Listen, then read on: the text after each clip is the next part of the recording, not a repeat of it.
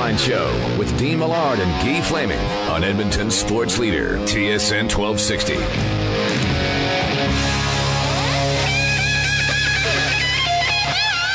All right, we can let Eddie Van Halen go all day long, but let's get to it because we've got a really busy final hour of the show today as in-studio portion picks up now as we're very pleased to be joined by our in-studio guests. To my right is Manny Schmidt, who is an agent with Link Management International, and across from me is Gerry Johansson, who is the big boss at the Sports Corporation.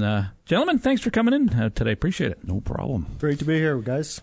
Well, what we want to know, and I mean, we're going to fill out this entire hour, take questions from our audience as well into the Markson Home inbox. So if anybody has any questions for agents and what the job is all about, that's what we're going to explore here for the next hour. So you can get a hold of us with a text to 10-1260, or you can tweet at us at TPS_Guy or at Duck Millard into the Markson Home inbox. Imagine yourself in a Markson Home. Experience the difference. 9 communities in Edmonton. To find them and their beautiful show homes, visit online, MarksonHomes.com. All right, really simply, and Gerry, maybe we'll start with you. How long have you been an agent, and how did you get into the business?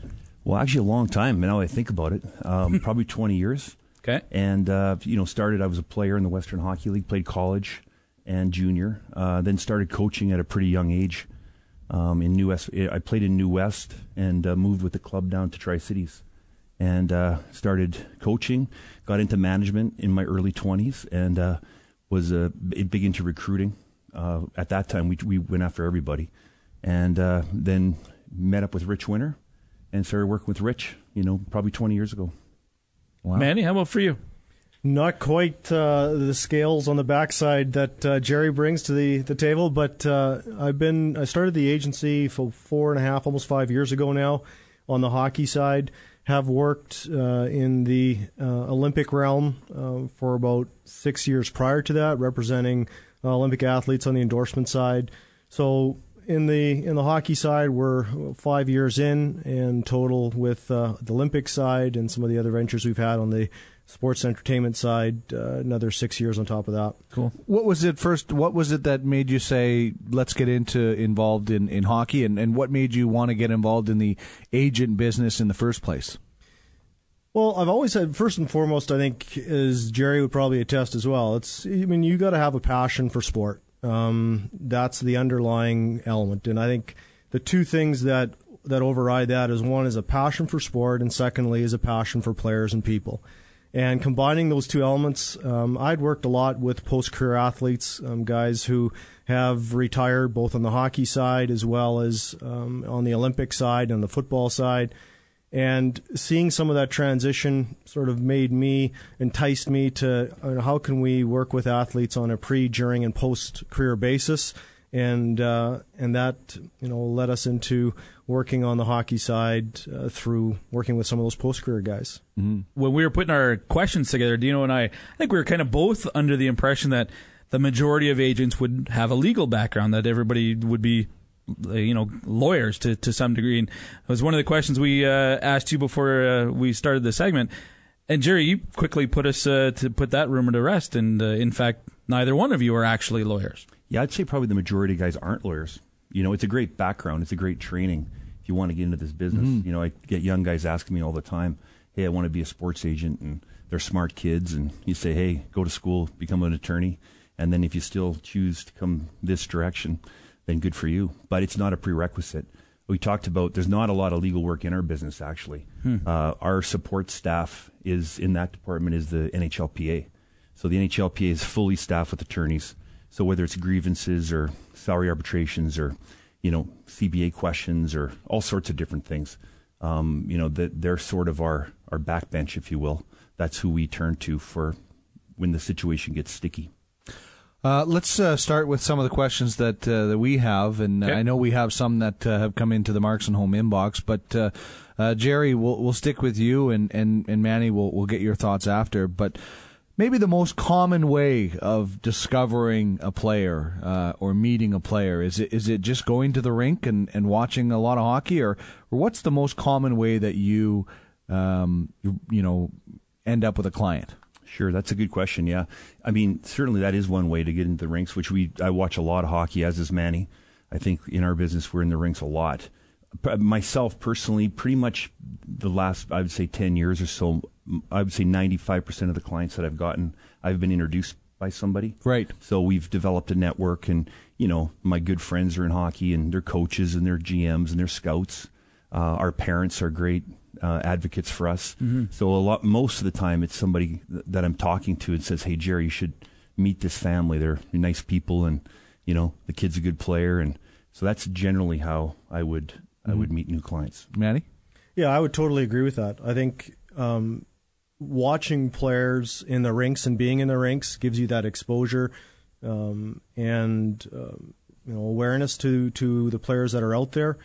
But when you're fairly specific to trying to profile the type of players that fit into your agency and that you would want to work with, I think those value relationships come from value relationships. And I think by getting those introductions from people that are within your circle of influence, and they say, hey, you know what, we have a family, we have a player, we et cetera. I think, you know, that's those are where we would find, and I would get the majority of our players as well. So it's not like in the Gerry Maguire movies where the agents are hounding the players and following them around and you know, all, you know, going after that one guy, that superstar client. A lot of it is word of mouth. Yeah, absolutely. I would say so. I think a lot of it is word of mouth. A lot of it is reputation and building experience, just like in any business. It's, you try to build up a repertoire of market credibility and success and solid relationships that then can translate into additional solid relationships. Gerry, is there a lot of competition between agencies for players, though? Like we did see in Gerry Maguire? Yeah, it's very competitive. It's one of the fun parts of our business. It's if you have a competitive side to yourself, it's a great business to be in. I mean, players can hire or fire agents for any reason they want. So you know, that is sort of keeps you on your toes. I mean, one of the differences in hockey is that the players are so young, mm-hmm. unlike in Gerry Maguire, like college sports, yeah, right? The big college sports. These guys are 22 or whatever when they're hiring their agent. You can sort of the gap between them being a pro and where they are when they're hiring an agent is pretty small. Where the kids we're working with a lot of times are 14 or 15 years old, and I mean, anybody who's been around hockey knows you never know. Yeah. I mean, some of my best clients were, you know, Milan Lucic. He was nowhere at 14 or 15. Right. And then and some of these young kids that are very highly touted, it's difficult for them. Is 13, 14, 15 the normal age for, at least for hockey? Is, you know, it's a hockey show, so we'll focus on hockey. But is that kind of the starting point? Is there an age that you've done earlier than that might be too young? Is there a, you know, well, I would say my youngest client was Johnny Boychuk, because I had his older brother David, so I think Johnny was probably 10. So I just went by the house, drop off a stick or something like that. So kind of a joke, but you know, the parents are faced with some decisions at young ages in hockey. Mm-hmm. I mean, at 14 and 15, they're drafted in the Bantam draft. They've got, you know, there's a fork in the road. Do they go to college? Do they go to junior? Right. And so there's actually a need for some advice at that very young age, and that's really the reason we would be involved, is to sort of, you know, help guide that family down that proper path.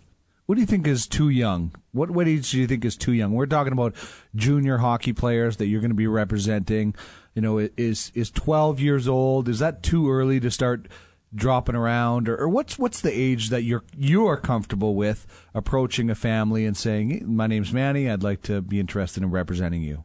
Yeah, I think that Bantam age category, unless, like Gerry just said, you have clients that have siblings, right? And then you support them, but really the focus there is more on developmental, on, you know, support versus strategic, so to speak, right? So, you know, I think that in hockey at that Bantam age, especially here in Western Canada and the WHL, where the kids are getting drafted at 14, 15, a little different out in Ontario where they're a year older still then, but here those parents, you know, first-year Bantam, need to start making some decisions, need to start thinking about how are we going to answer certain questions. And the way we answer certain questions may dictate the level of interest that some teams may or may not have. And so providing some of that advice, I think, is critical at that 13, 14. Prior to that, I really do think I encourage parents and families. It really is about development. I mean, if you don't develop, there's really no need for Gerry or I, right? It's... Right. It's it's up to the players to get to a point that allows us to do what we do. So if we can support that process as we go along, then that's fantastic. And then at that 13, 14-year age group, that Bantam time frame, makes sense to start talking about some basic strategic fundamentals that they would need to prepare themselves for. Manny, does Link Management service guys based out west only, or do you have clients across the country or in the States or worldwide? Our core focus would be Western Canada. I would say 95%.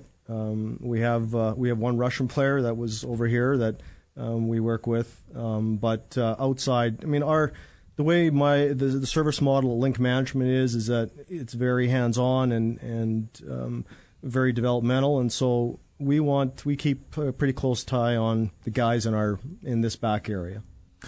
What about during the season, Gerry? How much contact do you have with your player, that player's coach or GM, and the parents? Is it constant? Do you have less contact with one of those three?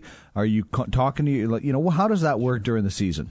Well, I think it depends on the family. I think that I have a sort of a saying I tell my families that if I never talk to your coach, my goal is to never talk to your coach, first of all. Secondly, if I never talk to your GM, that's probably a good thing too. It means that the player's prepared. He can handle his own problems. He's dealing with his situation in-house, which is really the goal.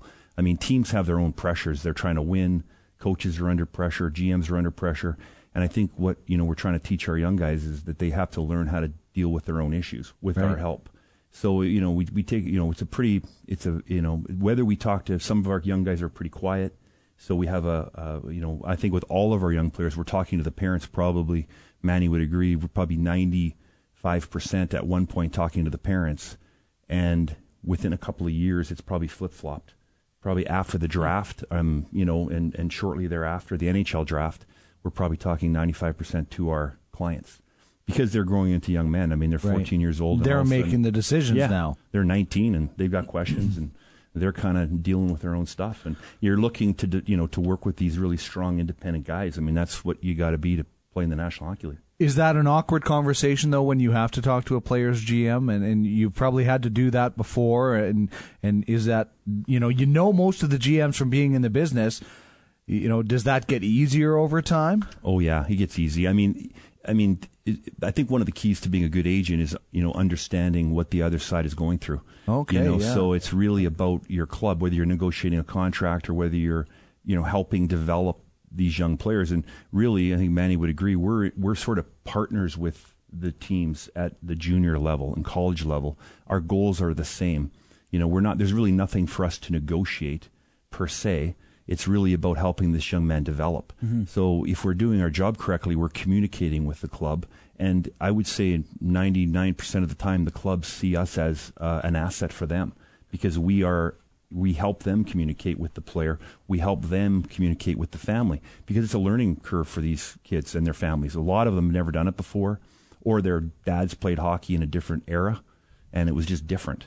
Mm-hmm. And they, one thing, when I was a kid, there was no information. I mean, if your neighbor down the block knew one thing about hockey, he was your de facto agent. Right. Yeah. Now the problem is there's too much information. Yeah. I mean, if one of these poor dads gets online, look out. Man. He's reading things, and so our job really is to help these young families understand the process, right, and engage the team as a partner in that process.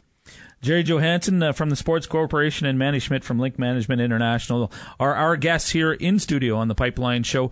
We are taking your questions. We have one for you, Gerry, that we'll get to when we come back. I'm guessing it's a client, player that you work with, who's already... We always like to get these kind of texts and stuff. It's a little bit fun. We'll get to that when we come back, though. If you have any questions for us, hit us up in the Markson Home inbox. You're listening to The Pipeline Show. This is TSN 1260. Hey, it's Brennan Leipzig from the Portland Winterhawks. Hi, this is Kyle Beach. Hey, it's Greg Chase of the Calgary Hitmen. Hey, it's Brad Roth. This is Henrik Sanderson of the Edmonton Oil Kings. And you're listening to The Pipeline Show. The Pipeline Show. And you're listening to The Pipeline Show. On the day I was born, the nurses all gathered round. Nick East and Wide Wonder.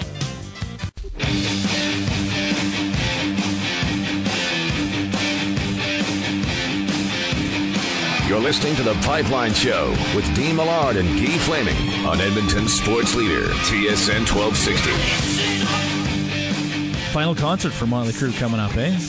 You going to that, Dino? Were you a Motley Crue guy? I know you're an Iron Maiden guy. I wasn't a Crue guy, actually. So I will not be attending that, unfortunately. Manny looks like a Motley Crue guy. No, I'm not actually a Motley Crue guy either, Guy. Are you country? No, actually, more just pop and... So you were at Katy Perry then yesterday? No, I was not, actually. Really? Wow. All right. Okay, we're going to start this segment off with this hard-hitting question for Gerry, which we've received basically two identical questions from two different phone numbers.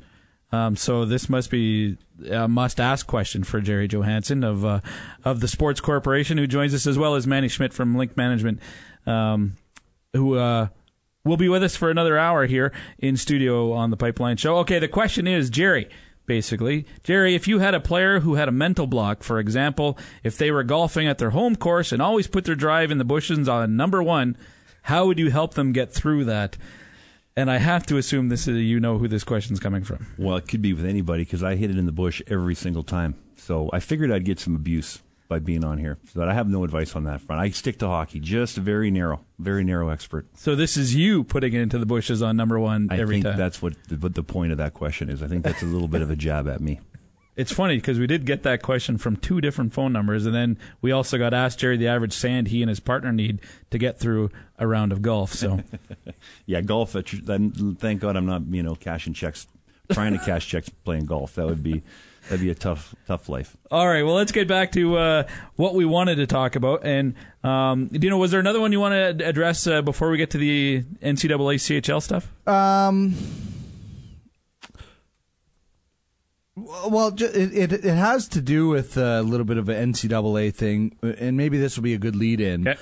But you guys see this all the time. Do you think the NCAA will ever change its policy? And, Manny, we'll start with you on allowing CHL guys. Do you think that's ever going to change, so CHL players can play in the CHL and then go down and play college hockey? And as a follow-up to that, do you think that will help or hurt if they allowed that?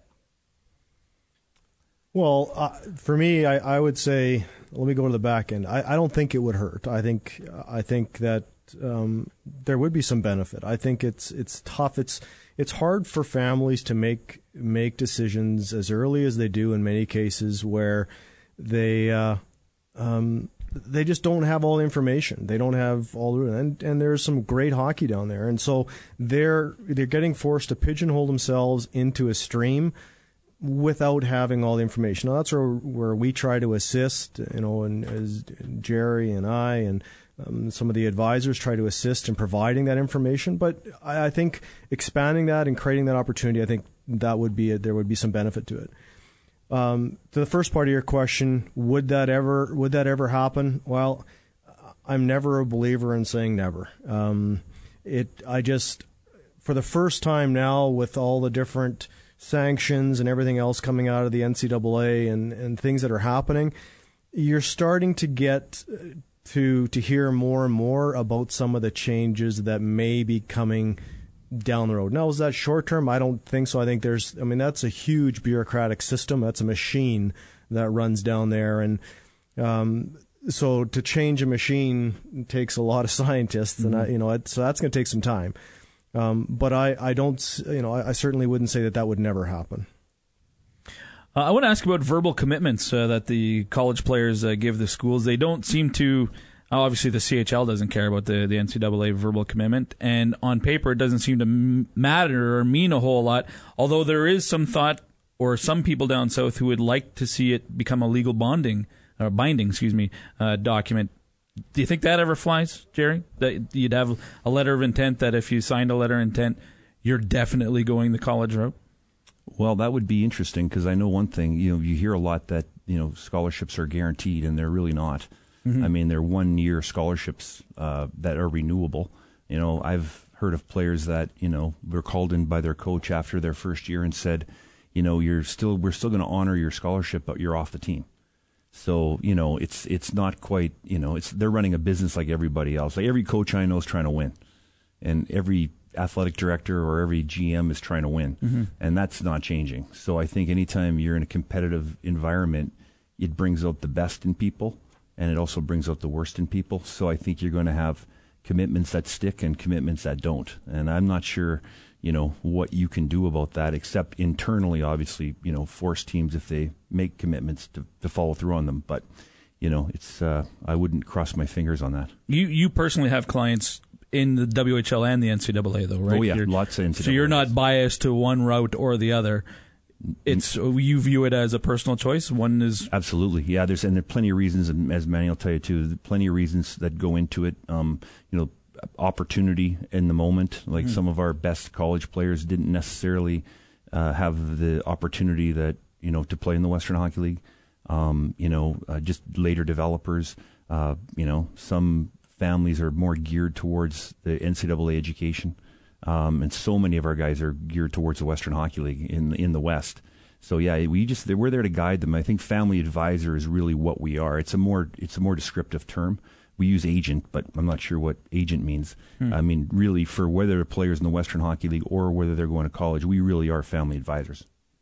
Well, Manny, what sort of things? You know, there are certain things you can do with a client that's playing in the CHL as his agent that you can't do with a client that's playing NCAA as his, or a client that's playing junior A who wants to keep his eligibility open as an advisor. What are some of the major differences that, you know, when you have a client in the CHL as a client who's trying to keep his NCAA options open?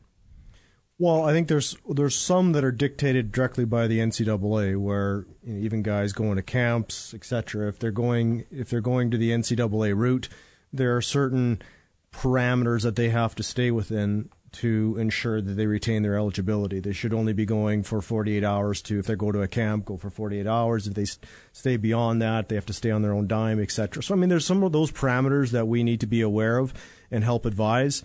But some of the other side of it is that in ensuring that there are no direct perceived and or tangible benefits provided to the player and or family that as the NCAA would put it, that another student wouldn't have access to themselves. And so ensuring that, you know, they're paying for equipment. They're getting, you know, everything that is coming is there's documentation that supports and tracks and trails. And you have to make sure you have all that for that player. And more importantly, that they have that. Right. If there's anything that happens, that they got to have that documentation, because in most cases, the NCAA is not coming to talk to us. They're coming to talk to the families. They're going to deal with the families if there are any discrepancy. In our job, again, as family advisors, is to support that family, to ensure that they have the right information, that they present themselves in the right manner to protect whatever path that they're going down. The term family advisor, I mean, has the word advisor right in it. Have you ever had a client who wanted to go either the WHL route or the NCAA route, and you in your head kind of thought the other was the better fit for the player? Have you ever advised somebody who was going one way to say, you know what, you might be better off going the other way? Yeah, absolutely. See, the one thing, and again, not being skewed one way or the other for, you know, major junior or going NCAA, but there's two things that really come quickly to mind on this. One is, as the kids, when they have to make those decisions at a really young age, and the families, more importantly, have to make that decision at a really young age, the families here have a frame of reference of Rexall Place, the Saddle Dome, the big arenas and the clubs that come through. That's what they see, and that's what their frame of reference is, and so they go. I often say, if I could take you down in Notre Dame or North Dakota or one of those schools and walk you into the Coliseum there or the arena there or the fitness training facility there, I mean, your mouths will hit the floor, but you don't have that frame of reference. So that's something where we have to educate. But on the flip side of that, there's a lot of players who go, I want to go NCAA, and they're going to get that route. But there's no guarantee on the NCAA side as well, right? So they say, well, you can get 4 years of education or your full scholarship, and here you can't. Well, no. Like, I mean, I know specifically a player that deferred got drafted and was going to go, you know, got offered to go major junior and said, no, I'm going to go because I'm going to get a scholarship here. Well, now he's currently playing his 20-year-old year, still doesn't have a scholarship, no guarantee to scholarship, and he could come out of playing his junior A hockey with nothing, no education. Whereas at least if he would have went major junior, he would have some education. So you got to be aware. There's no guarantee going one side that you're getting a scholarship, and there's no guarantee going the other way that it's going to take you pro. Well, and this is an interesting question that came in from one of our listeners to the Markson Home inbox. What happens to a CHL or NCAA player's scholarship if he gets hurt, say, 1 year in and can't play hockey anymore? You know, maybe for both guys can answer this. Let's go on the NCAA side. Your client goes down there and gets is given a scholarship and gets hurt. Do schools most of the time honor that scholarship in school, or even though he can't play? Because listen, we've known and we've talked to players before about this, where the schooling is still paid for, but they can't play hockey anymore. Mm-hmm. I would, technically, I'm not sure what the exact right answer is. I would expect that most teams, if a player was injured, would honor the scholarship that they've given him. But I can't tell you for sure that they're... There's a hard and fast rule. Yeah, right? I'm not sure. Now, they may have some elbow room with their scholarship program if they have a player on like a long-term injury where they get another scholarship, and the school can kind of help out. Mm-hmm. But I, unfortunately, I've never been in that scenario. But, I mean, most teams, I think, in the NCAA would take that opportunity to do the right thing. And obviously in the Western Hockey League, too, which, their scholarship program has gotten better and better and better and better. And, a lot of the scholarships in the Western Hockey League are guaranteed if you get injured, a career-ending injury while playing with the club. So there is some protection in the Western Hockey League as well. Well, lots of great stuff in that segment. We've got one more segment with the guys. We could probably have three more segments with our guests tonight, who are Manny Schmidt from Link Management International and Gerry Johansson from the Sports Corporation. We do have one more segment, so if you have a question, you need to get it into us ASAP. 10-1260 is a text. And you can hit us up on Twitter at @TPS_Guy or at @DuckMillard. And that, of course, the Markson Home inbox. Imagine yourself in a Markson home. Experience the difference. 9 communities in Edmonton. To find them and their beautiful show homes, visit online, MarksonHomes.com. Maybe when we come back, we'll get into the Bantam draft and the import draft and maybe a proposed players union for the CHL as well. That's coming up next here on The Pipeline Show as In Studio continues. You're listening to TSN 1260.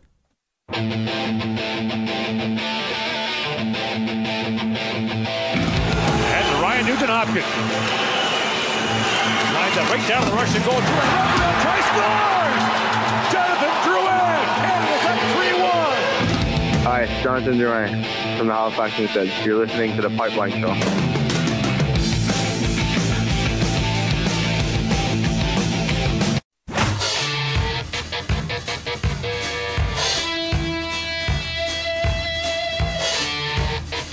You're listening to The Pipeline Show with Dean Millard and Guy Flaming on Edmonton Sports Leader, TSN 1260. One more segment with our in-studio guests.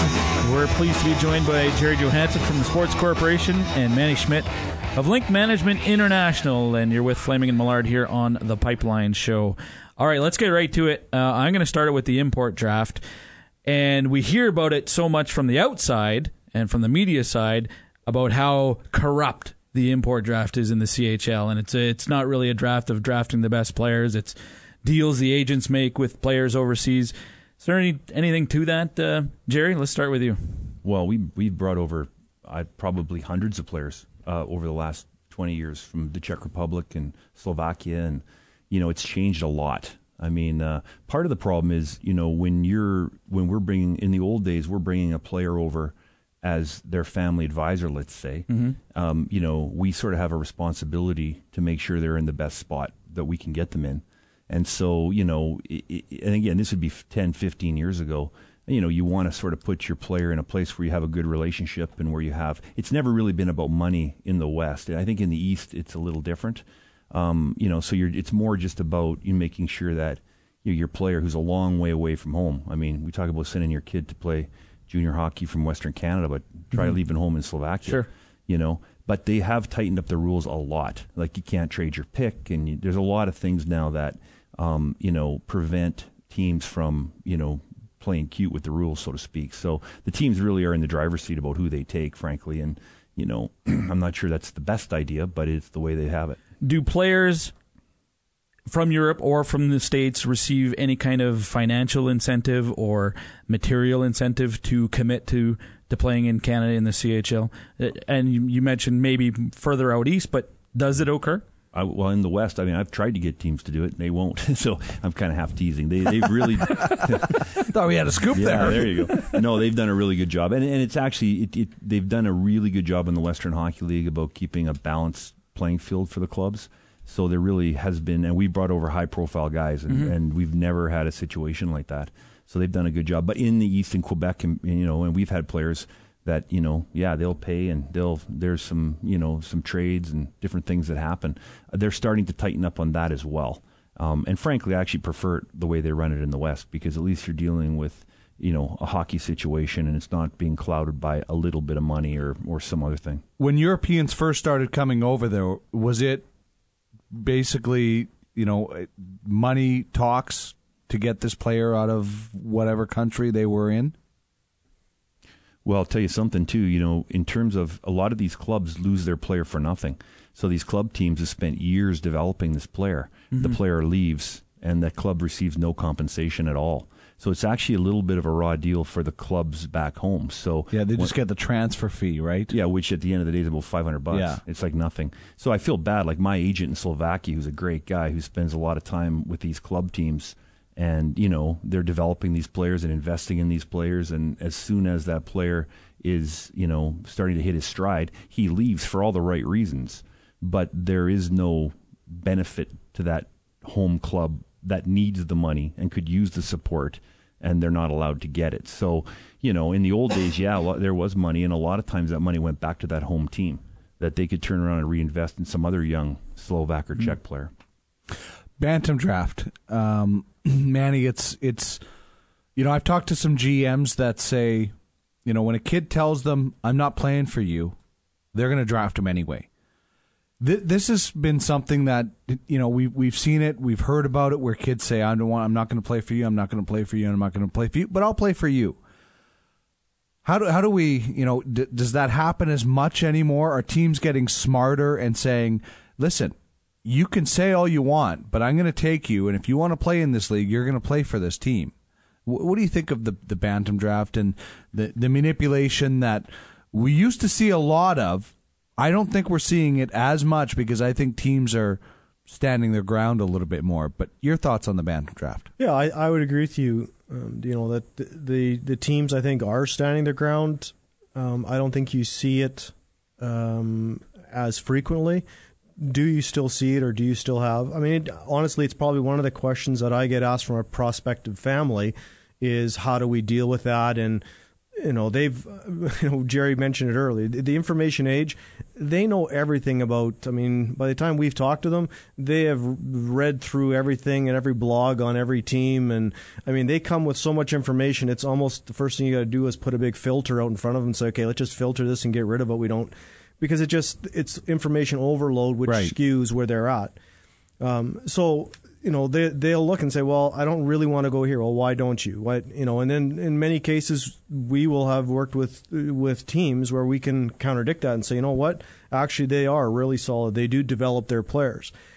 What I would say to the other side of that, though, is there is some onus on the teams to ensure that they are developing their players. They're creating an environment of development support for the players and families, mostly for the players. I mean, it's like any business. You go to places that you're comfortable, right? I mean, you like your Starbucks, you're going to get your Starbucks, right? And then you got something against whatever other brand.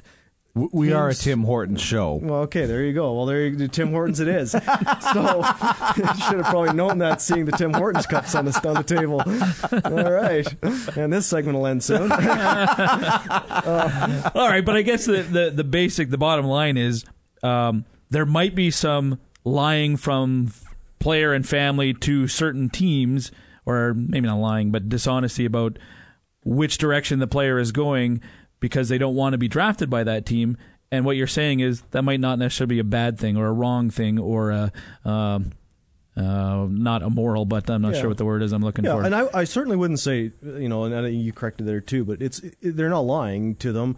I know that there were, we had one instance where we had a family that said, absolutely no, we're not going to a team. And so we had a candid conversation with the team and said, this is what, you know, I'm being told, and how do we want to deal with it? And, you know, at the end of the day, the player didn't get drafted there anyway, but, for me, it is still about development. I mean, they've got to have a system that shows continuous development for those players, that, you know, that they're grooming them, they're growing them. Their job is to try to create better people and hockey players that can potentially get to the next level. And if you're doing that right, then players are going to want to come to your organization. I asked you earlier, Gerry, about a awkward conversation when you have to talk to a player's GM about whether it's his playing time or he wants a trade. But that has to be an awkward conversation when you have to say to a team, you know, Johnny Football here, or I shouldn't say Johnny Football because that's actually a nickname of a player. Johnny Hockey doesn't want to play for Team X. Sorry, he doesn't want to. Or is that just part of, you know, being a big boy agent and the stuff that you have to do to represent your player? Or is that to become an awkward situation? Yeah, I mean, I would go back to, I almost never talk to a team about a player's ice time. And, you know, in terms of sometimes families have legitimate reasons they don't want to go somewhere.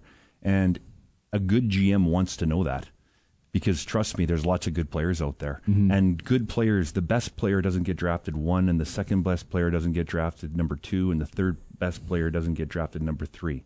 Just go back and look at all the old drafts.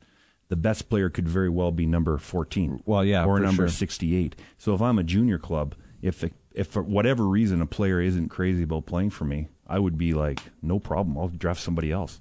And so I think, you know, that information, whether it's, regardless of why it's out there, I think that's information that teams need to know.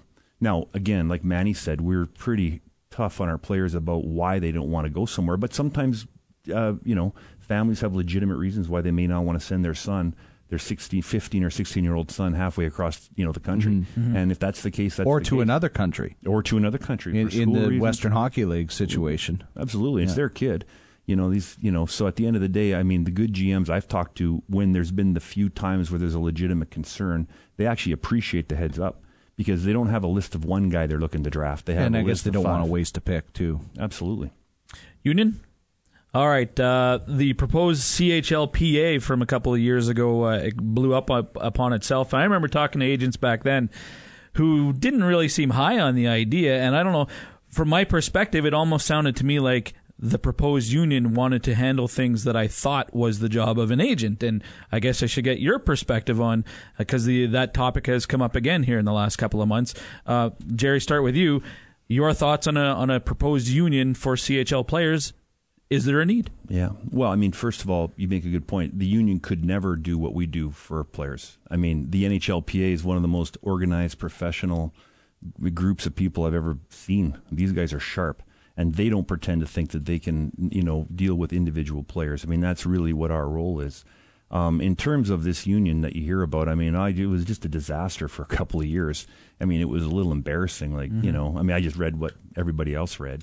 So, I mean, you know, I think the teams do a really good job. I think that they're, you know, I mean, I've watched them over 20 years. I mean, they really have moved the ball forward in terms of their education contracts, in terms of the professional, the quality of their coaching, in terms of, you know, just how their operations are run. So, you know, I guess I'm maybe just been in this for so long, I see it moving forward at a nice pace. So I'm not really sure what a union is going to bring to the table. And again, if they are, they better be professional, they better be organized, and I'm not so sure from what I've heard that they're any of that. Manny, your thoughts on it?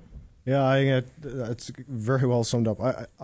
The support, the need for the union at that next level has a great deal of merit. I mean, there's so much that the union does and the infrastructure of the union at the NHLPA level for current athletes, for post-career athletes, for the whole gamut. I think there's just so much merit. But if I look at those elements that the NHLPA does at that level, those aren't necessarily applicable at a junior level.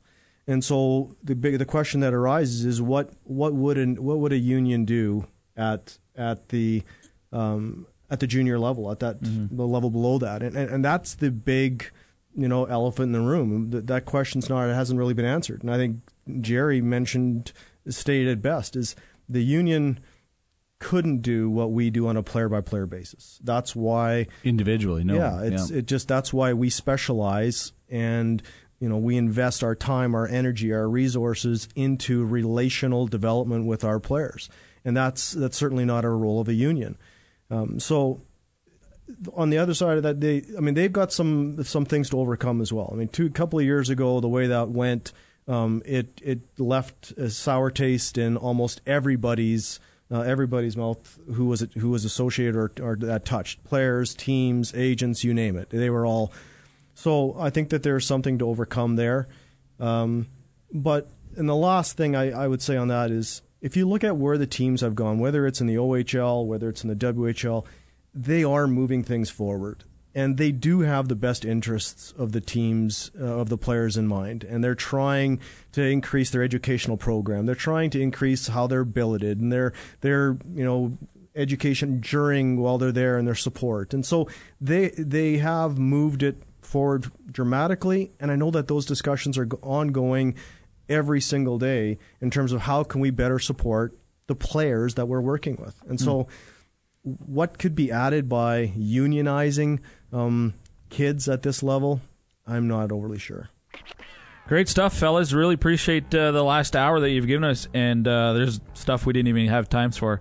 So we're going to book you now for this time next year, if that's all right. Have you guys back, because that was terrific. Guys, thanks for coming in. Always great to be with you. Appreciate it. That was Gerry Johansson from the Sports Corporation and Manny Schmidt of Link Management International. I'm sure if you're a player out there and need representation, I'm sure both of these gentlemen would love to talk to you. Maybe they'll fight over you. Yeah. That's what we'll do next year. We'll get a bunch of prospects and we'll get a cage. Cage match. Yeah. Do you know what's coming up on the golf show tomorrow? We're going to recap the Ryder Cup preview picks and have another great golf course to preview. Awesome. Taylor and I will be back on Saturday. Struds is up next. See you later. See ya.